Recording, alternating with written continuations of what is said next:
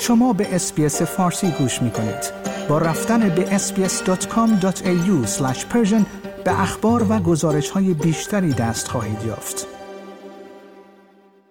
بر اساس گزارش ها، های یمن اعلام کردند پهپادها و موشکهایی را به سوی اسرائیل شلیک کردند.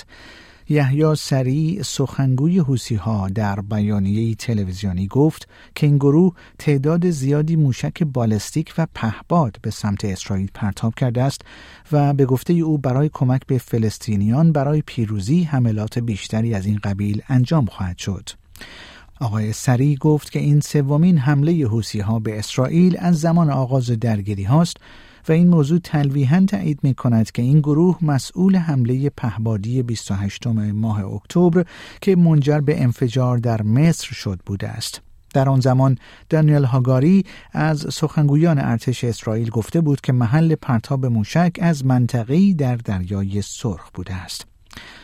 در جریان حملات هوایی اسرائیل به یک منطقه پرجمعیت در اردوگاه جبلیه در شمال غزه دست کم 50 نفر کشته و 150 نفر دیگر زخمی شدند. به گفته سخنگوی ارتش اسرائیل هدف حمله به اردوگاه بزرگ آوارگان در شمال غزه یکی از فرماندهان ارشد و زیرساختهای زیرزمینی گردان مرکزی حماس بوده است. جبلیه بزرگترین کمپ آوارگان فلسطینی در نوار غزه است. و در همین حال به تازگی یک ویدیو جدید از سید حسن نصرالله دبیرکل حزب الله لبنان در شبکه های اجتماعی و رسانه های عرب زبان منتشر شده است که موجب گمان زنی هایی شده است.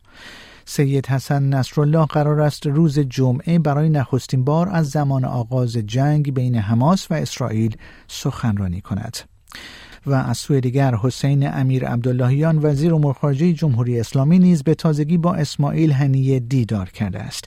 در این گفتگو آقای امیر عبداللهیان گفت که منطقه در مرحله اتخاذ یک تصمیم بسیار مهم قرار دارد و در همین حال کارگروه تعیین مصادیق محتوای مجرمانه در ایران هر گونه اقدام آگاهانه در جهت تایید تقویت و تحکیم اسرائیل در فضای مجازی را جرمنگاری کرد. دادستان کل جمهوری اسلامی ایران ریاست این کارگروه را بر عهده دارد. آیا می خواهید به مطالب بیشتری مانند این گزارش گوش کنید؟ به ما از طریق Apple Podcast، Google Podcast، Spotify یا هر جای دیگری که پادکست های خود را از آن می گیرید گوش کنید.